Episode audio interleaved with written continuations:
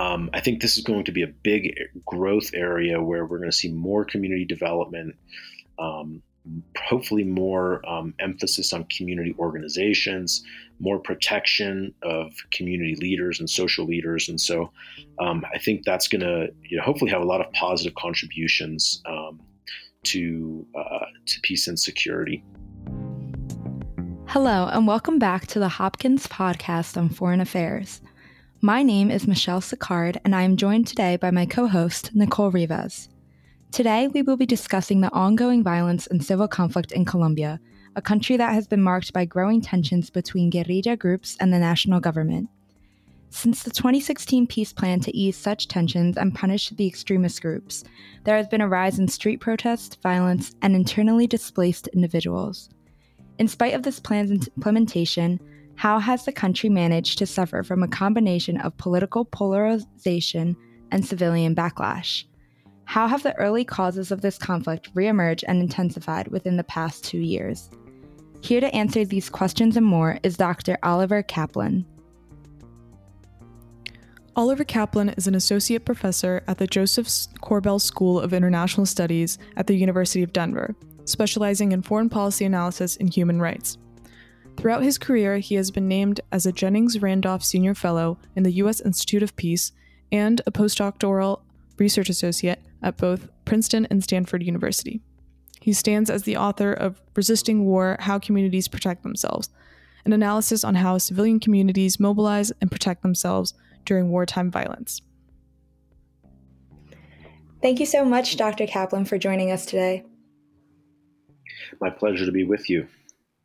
So, to start, could you explain the origins of civil conflict in Colombia?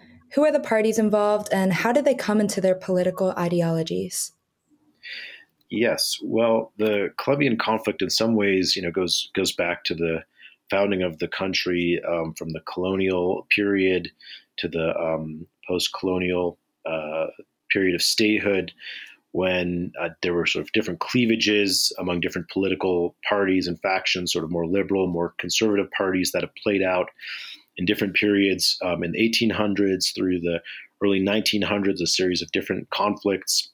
Um, and then the the most recent iteration of conflict really kind of traces its roots back to uh, a previous conflict that um, occurred in the 1940s and 1950s, which was simply kind of known as the the violence or la violencia because it was so violent. And this was uh, an, um, interpartisan uh, conflict between parties uh, that kind of devolved into banditry in the countryside and sort of uh, different types of uh, factions and groups competing with each other.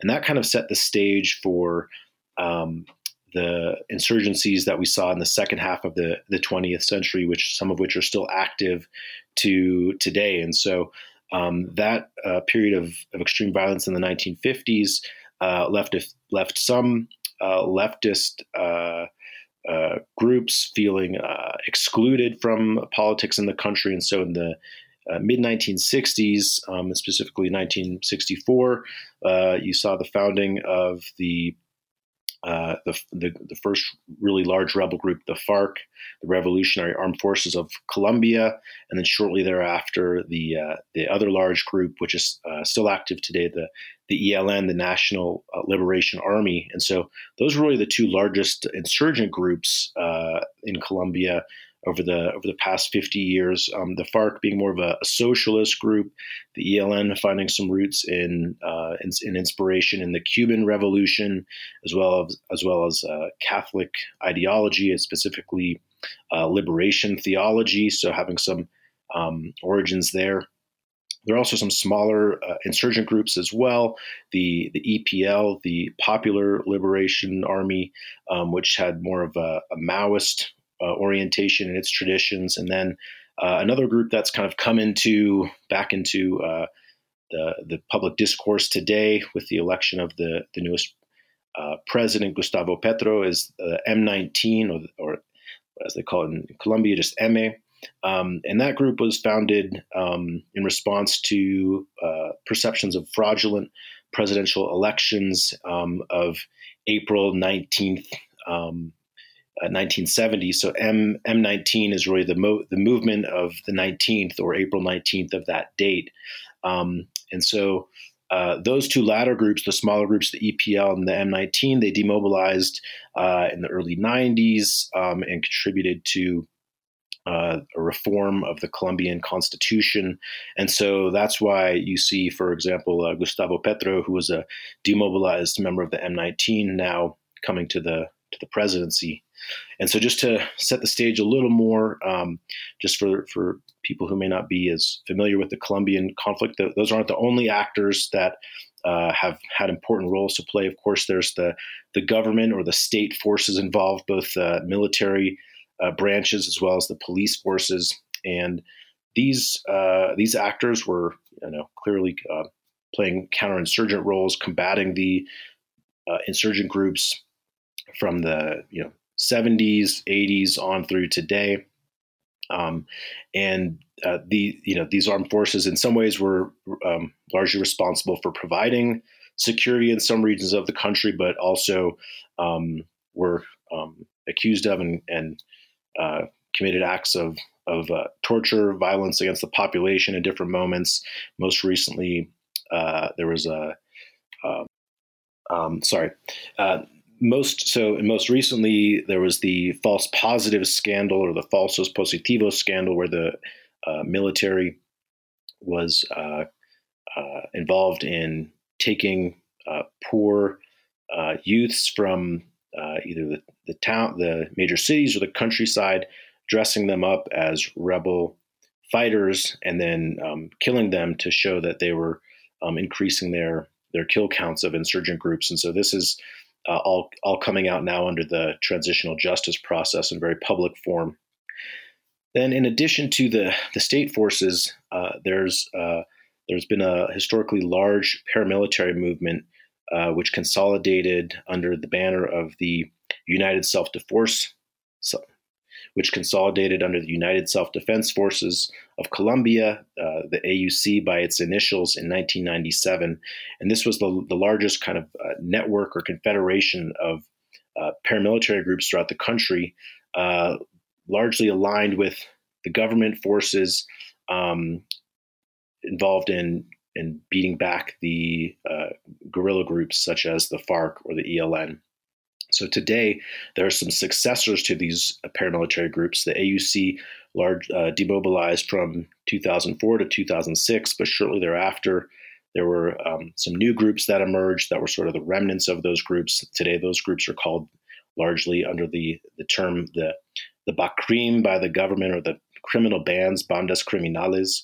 Although, even though the name would suggest they're criminal, they still have uh, quite um, you know, uh, uh, I'd say a, a paramilitary, uh, somewhat uh, right wing uh, bent to them, in addition to their the criminal activities they're involved in. The largest uh, group that um, we see in the press the most these days is the group known as the AGC, which stands for the Gaitanista Self Defense Group, um, which is active especially in the northwest of the country. They're also referred to as the Clan del Golfo or the Urabeños. And this group, um, you know, is one of the largest groups, probably upwards of 4,000 um, members today. And they were just in the news because the leader was uh, captured by Colombian military forces in the fall. So his name was Otoniel, and he was actually just uh, extradited to the U.S. on drug trafficking charges. So all that is to say, you know, if you ask any Colombian about armed conflict. They'll say it's extremely complicated, um, and you can see you can see why. Um, there's so many different groups with different ideologies and different approaches. Um, they demobilize and they and they evolve. So, so that's some of the background on the conflict. Great. Now, could you outline um, the the established agreement in 2016 between groups such as the FARC and the national government, and has this changed much since? Yeah, so in 2016, there was really this this monumental historic peace agreement, which was only be, between the Colombian government and the FARC, the Revolutionary Armed Forces of Colombia, and uh, this this agreement took you know well over four years to negotiate. The final agreement um, is really impressive in terms of length. It's like over 300 pages, so it's very detailed, almost in somewhat some might say too detailed uh, for sort of the lay, lay person to get through. But there are a lot of summaries and a, and a lot of um, good information available about it if you're interested in finding out more. But in short, this agreement uh, really encompassed six key areas or points of negotiation. So six key points of the negotiation agenda. Um, the first one, I'll just I'll just run through these really briefly. The first one being uh, rural rural reform, which really included things like land titling, so expanding access to land, as well as rural development, so investing in the countryside, uh, building up public goods. Um, the rural reform itself it really is more about land titling and giving people legal um, rights to their land as opposed to expropriation and taking over land. Um, and so that's not that's not really the way the way it's happening. But this was really a key element of the FARC's uh, interest and sort of political agenda. And so it was it was uh, one of the most important uh, points to to agree to. But beyond that, there's um, a number of other points. One of the other major ones is political participation. And this really plays out in, in two major ways. One is increasing opportunities for excluded populations to participate in politics, to have greater roles. Um, and then, in addition to that, um, creating a, a mechanism or process for uh, demobilized members of the FARC who would who would later lay down their arms to form a political party and have political rights and access. So there were some initial um, seats in the Senate set aside for them, um, and other mechanisms for them to participate to form a political party. So they did form a political party. It was first called the the FARC. Uh, party um, using the same initials as the armed group, and later um, it was renamed as the uh, Comunes Party. So, in addition to that, there was a, a key negotiation over a third point about the, the process of ceasing fire and laying down arms and um, what would happen to the fighters as they reintegrate. So, the interesting thing about this point is that in the negotiation, there were some kind of discussions about uh, um, the political sensitivity of different um, terms and way of describing what's what's happening. And so the FARC themselves, they didn't want to um, have the agreement um, portray them as a surrendering, and so it's not called you know demobilization um, of their movement. Instead, they use the term dejación de armas or the laying down of arms. So they're simply laying down weapons, but the sort of political struggle for the the ideals and causes that they believed in um, would continue. Then the, a fourth point is the issue of drugs and how to deal with um, uh, drug trafficking in the in the countryside and drug cultivation. Um, what the what the government would do uh, to to deal with that.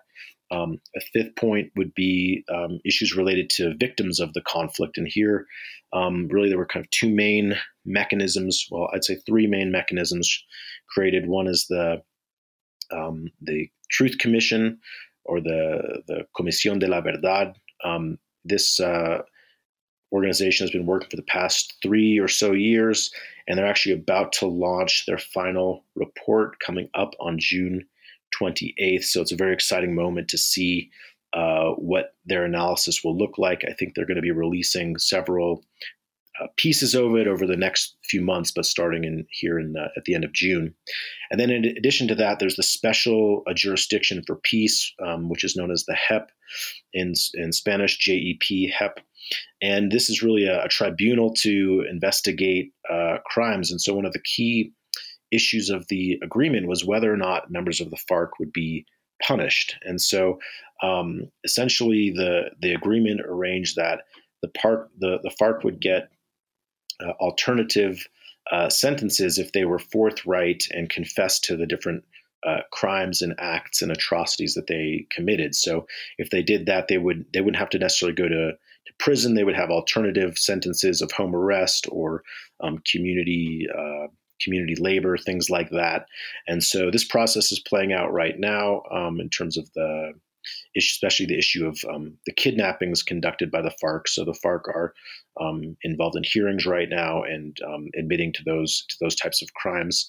Um, the the third thing I was going to mention, which is sort of partly for the for victims here, and it's, it's partly an issue of political participation, is that there were also some seats in Congress set aside for victims, and so um, those seats were just elected after a delay um, earlier this year in the in the uh, congressional elections, and so those uh, members will be taking their seats shortly for the first time to represent the interests of victims uh, in Congress. And then the, finally, there were a lot of issues around the implementation and verification of the peace agreement and its implementation. So, how would it be monitored? How would demobilization occur? What kind of security would be provided for ex-combatants?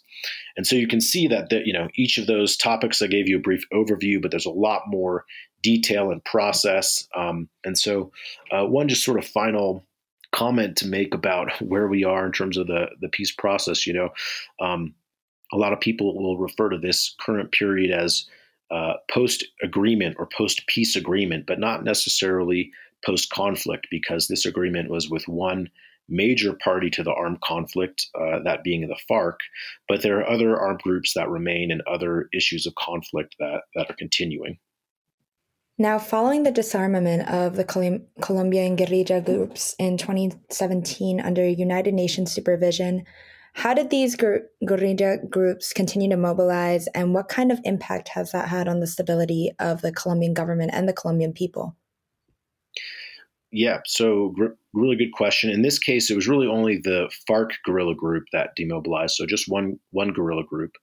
And um, you know, just to to be sure, um, the the uh, demobilization or the sort of leaving of arms of, of this group was very significant. Um, around 13,000 um, members of this group uh, essentially laid down their arms or stopped fighting, um, joining this process of what they call reincorporation um, to rejoin society.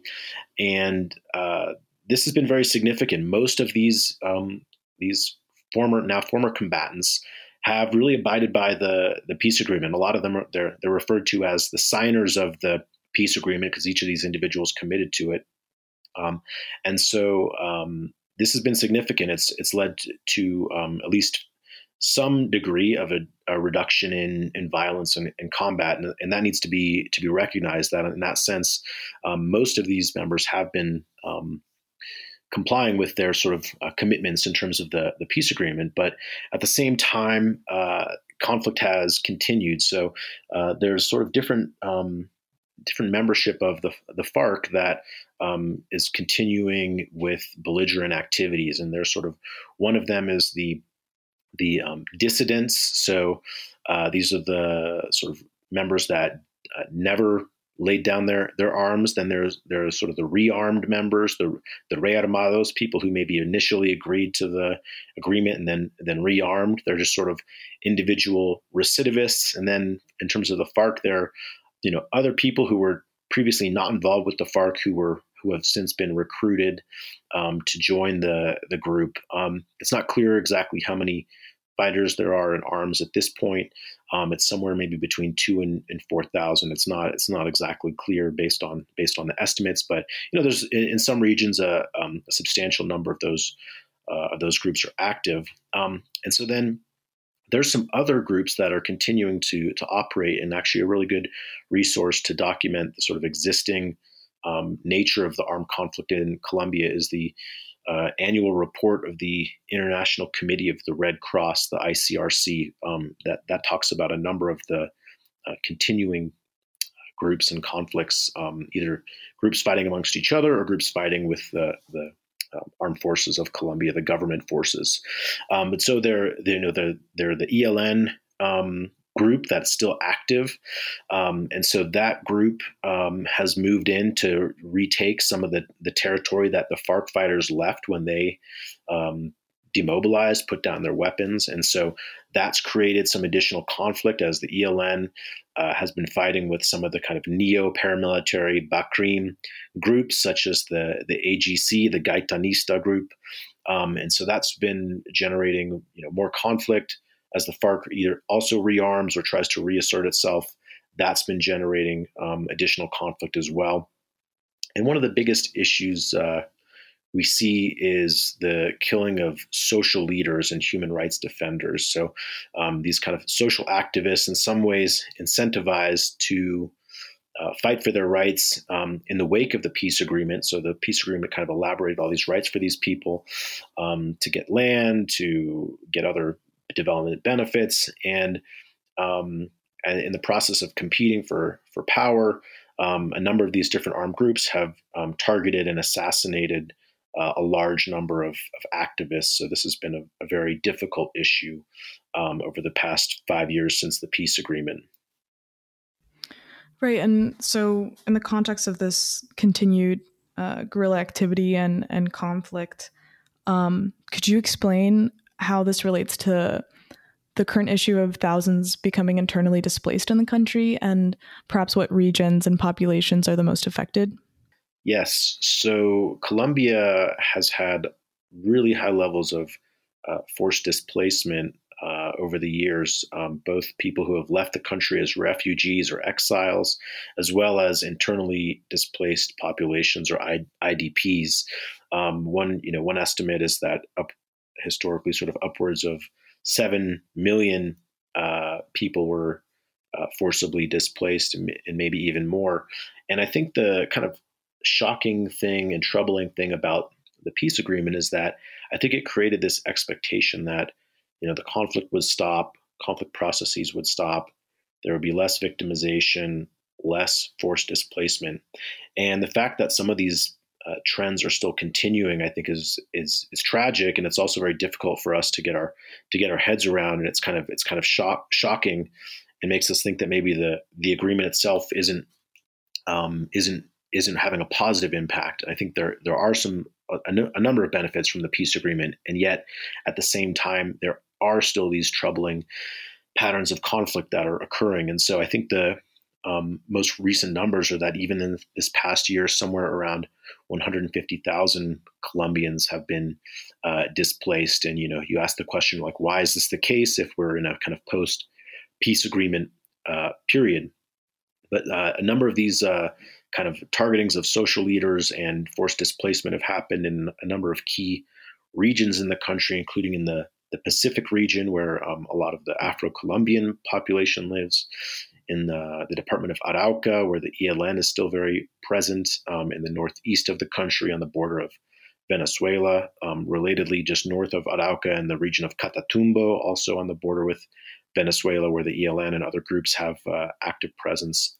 And then in other areas, sort of the Bajo Cauca area, which is sort of the north uh, northwest area um, between Medellin and the Caribbean coast. There's sort of an area up there that where the AGC um, paramilitary BACRIM group has a lot of presence, and they're um, fighting for for control with the ELN, for example, and, and among other uh, actors in Putumayo in the south, uh, there's been you know reports of a, a, recent report of a massacre that made a lot of headlines.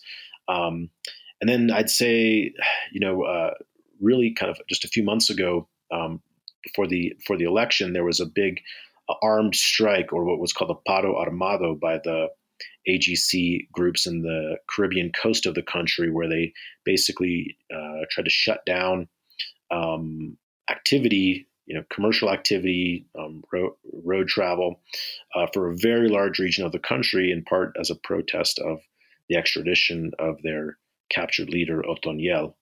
So as you can see, you know, it continues to be to be complicated. Um, you know, th- things are better. Um, overall, rates are down. Uh, rates of violence are down, but uh, continues to be, um, you know, uh, a slew of, of conflict issues that um, that uh, the Colombians will will continue to have to to deal with.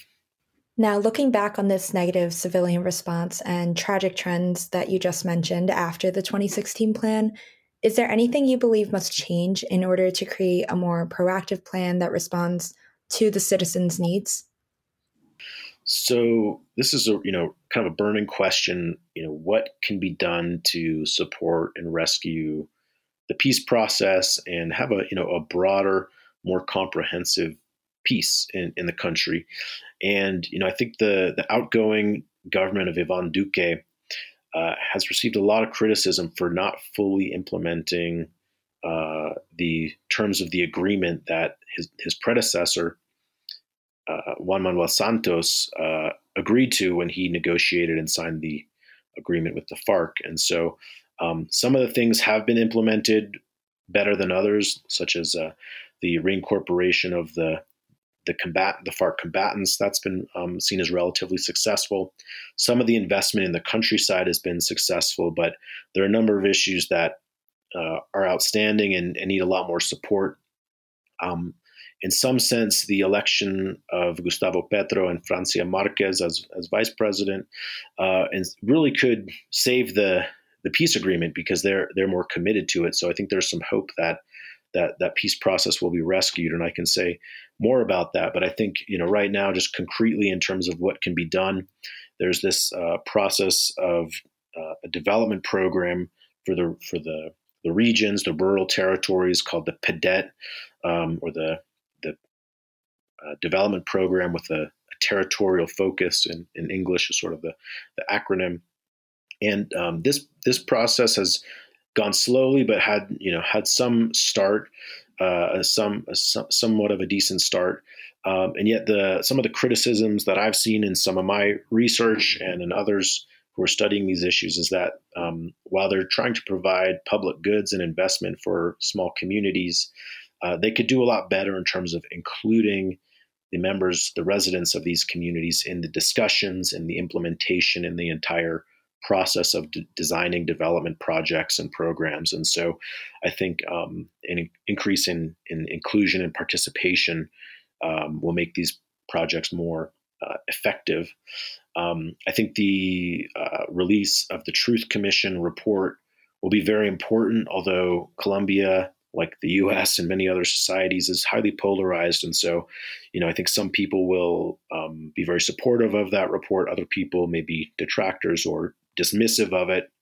So um, that you know, I think socializing that report, um, building on whatever recommendations come out of that report to promote further reconciliation and and work toward this sort of idea of never again, nunca más, um, is really important. And then, you know, I would say sort of just building on my my own research, I published a book, Resisting War, um, how communities protect themselves in uh, it came out in English in 2017. It came out in recently in Spanish in, in 2020, and I think it has a really important um, impl- implication for uh, inclusion of citizens um, and uh, community-based responses to the armed conflict and to violence, and that's that uh, you know in a lot of ways in Colombia and other countries, people are kind of waiting for politicians to solve problems or waiting for the right president or the right leader to come in and uh, make things right, um, to implement policy, et cetera.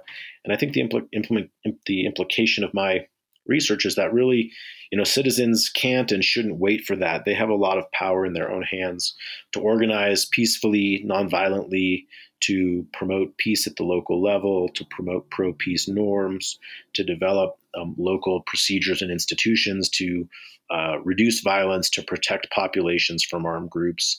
And I think the, the government uh, of Colombia, as well as international partners, have some really important roles to play to build up local institutions, um, such as what are called the Juntas de Acción Comunal, or the, the community action boards that are present in many villages.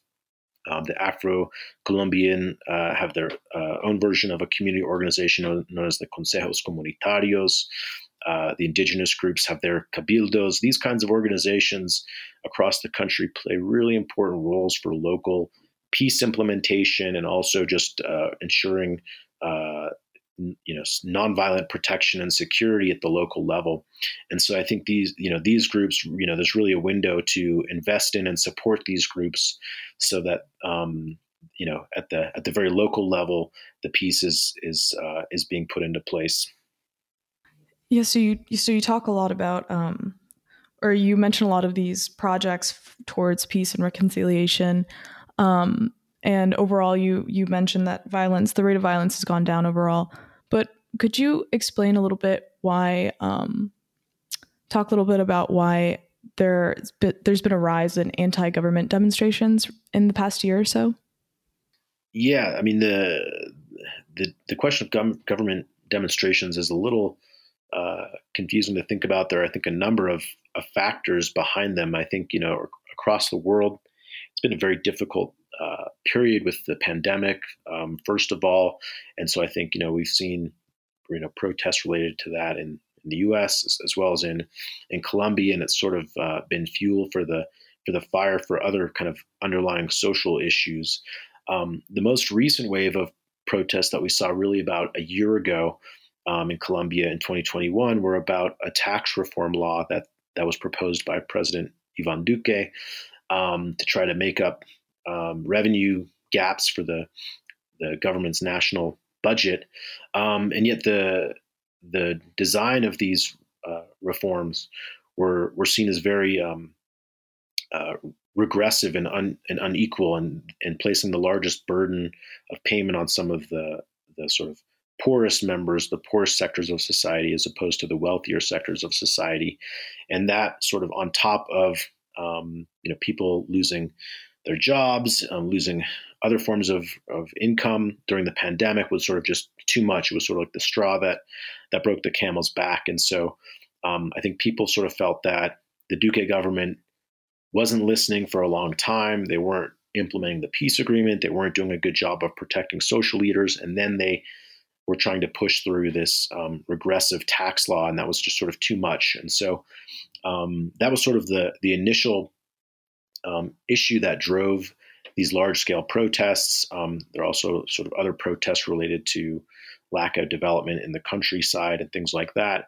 But once these once these protests got going, uh, there was sort of a fair amount of repression that played out on on national TV, and in particular, uh, there's a, a, a unit of the the police called the ESMAD. It's as acronym in Spanish as the ESMAD, which is the uh, Escuadrón Móvil de Antidisturbios, or the Mobile Anti-Disturbances Squadron. And this uh, unit, um, as well as some of the military forces who were called in to control the, the protests, uh, used a lot, in some cases, a lot of excessive force.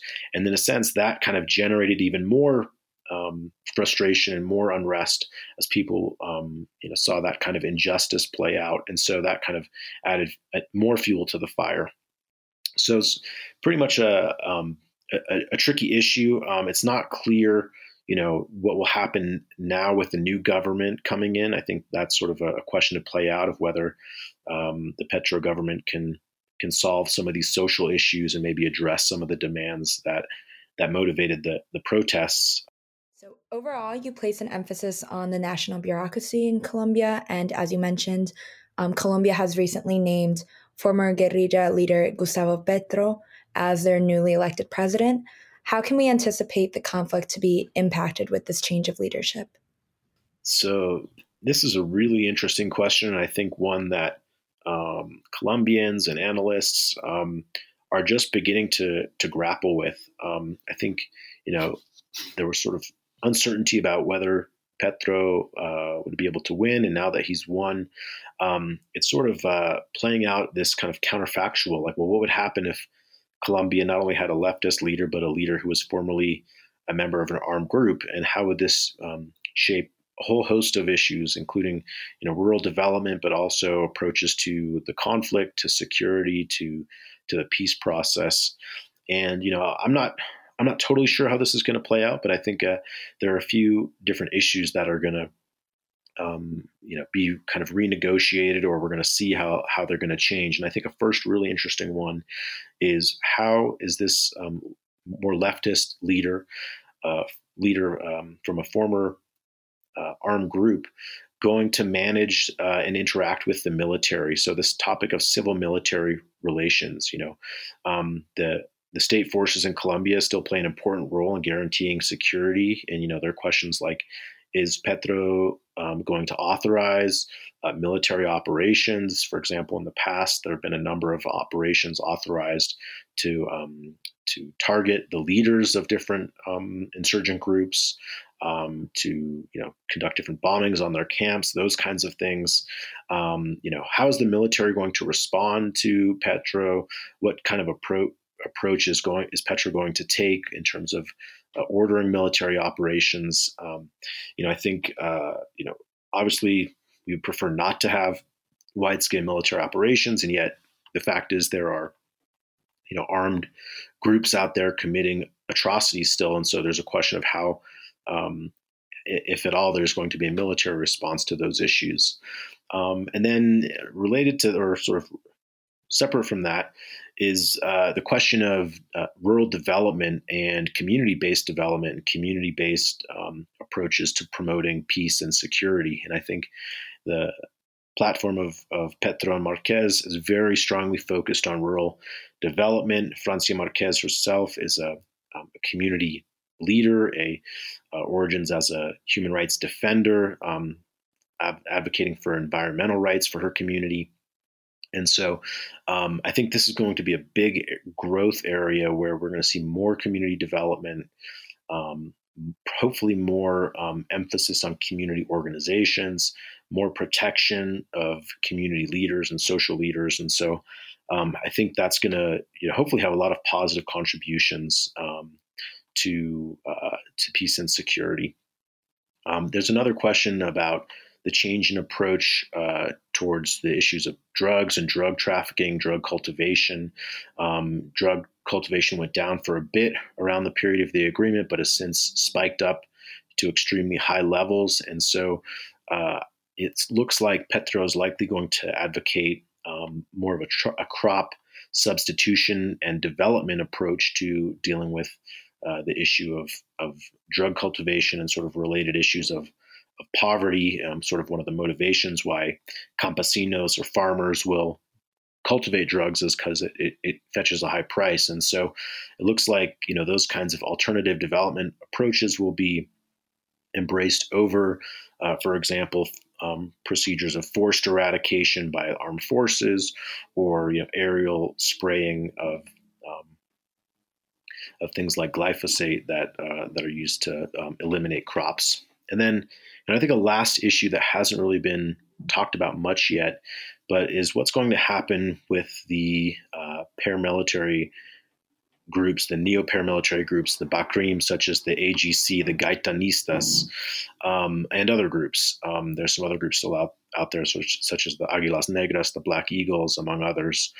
And um, it's not clear how these groups are going to respond to you know more robust implementation of the peace agreement um, the fact that a leftist uh, leader is in power, you know, that might motivate them to carry out even more attacks against um, social leaders or against government forces. Um, so it's not really clear how that's going to, to play out. Um, there is a policy in place to try to demobilize some of these remaining armed groups, um, and so, but that's that's a really a key kind of uh, question that um, that I think we're going to have to watch uh, in terms of how how the conflict in Colombia evolves. Lastly, what steps, um, circling back to the 2016 peace agreement that we've been discussing, do you believe would better implement this plan or increase the efficiency of this plan? And do you see it happening um, under the new administration? So, yeah, this is you know again you know we're sort of in between in this um, twilight zone between presidencies. So it's not really clear yet what's going to happen when the Petro government comes into office on August 7th. Uh, but there's there's sort of a lot of hopes that um, a change in approach might be productive. Um, he's committed to implementing the uh, peace agreement with the FARC, and as we just you know talked about, um, a lot of uh, observers feel like the previous government did a, a largely incomplete job of implementing those terms. And so the the hope is that um, the kind of additional terms that haven't been implemented um, will continue to be implemented. So the, the peace agreement really has a life of 15 years, and so we're sort of a third of the way in. And so the next four years uh, will be a really important moment for make or break of uh, of the peace agreement. And so there's a lot of hope that that the, the incoming government will take that seriously and and recommit sorry, someone's hammering stuff next door to me. Um, no worries. I'll just uh, one other one one other uh, issue that's uh, come up in terms of uh, Gustavo Petro's statements is that he's uh, interested in reopening negotiations with the ELN. Um, at the end of the government of Juan Manuel Santos, there was an effort to um, also attempt some negotiations with the ELN. When Ivan Duque was elected, that um, that largely fell apart. And so um, there's you know a very interesting prospect of of possibly negotiating a demobilization now of the, the kind of second largest or the largest uh, remaining insurgent uh, group. Um, and so I think this is really interesting. The ELN has sort of suggested they're they're going to be open to dialogue, and I think that um, you know this uh, is promising, perhaps both because I think Petro will take on a different approach to negotiation, being more open to negotiation, and it's also possible that you know, given that he's a leftist um, and also a former insurgent, it might sort of make a, negotiations more um, more palatable. It might make a deal uh, easier to reach because he's perhaps maybe closer ideologically and maybe by kind of his identity and personal history uh, to the um, to the ELN group. So there may be sort of more common ground to try to find an agreement. Um, so that's going to be really interesting to watch over the over the coming years. We could be seeing another uh, peace process in Colombia before long. Great, thank you so much. Thank you. Thank you very much for listening to this episode of the Hopkins Podcast on Foreign Affairs. We hope you enjoyed it. We would like to say thank you to the International Studies Program at Johns Hopkins University and the SNF Agora Institute at Johns Hopkins University for making this episode possible. Remember to follow us on social media at Hopkins POFA on Twitter, Instagram, and Facebook for the latest and greatest of Hopkins POFA content. Hit follow on Spotify, subscribe on iTunes, and leave a rating. We'll see you next time.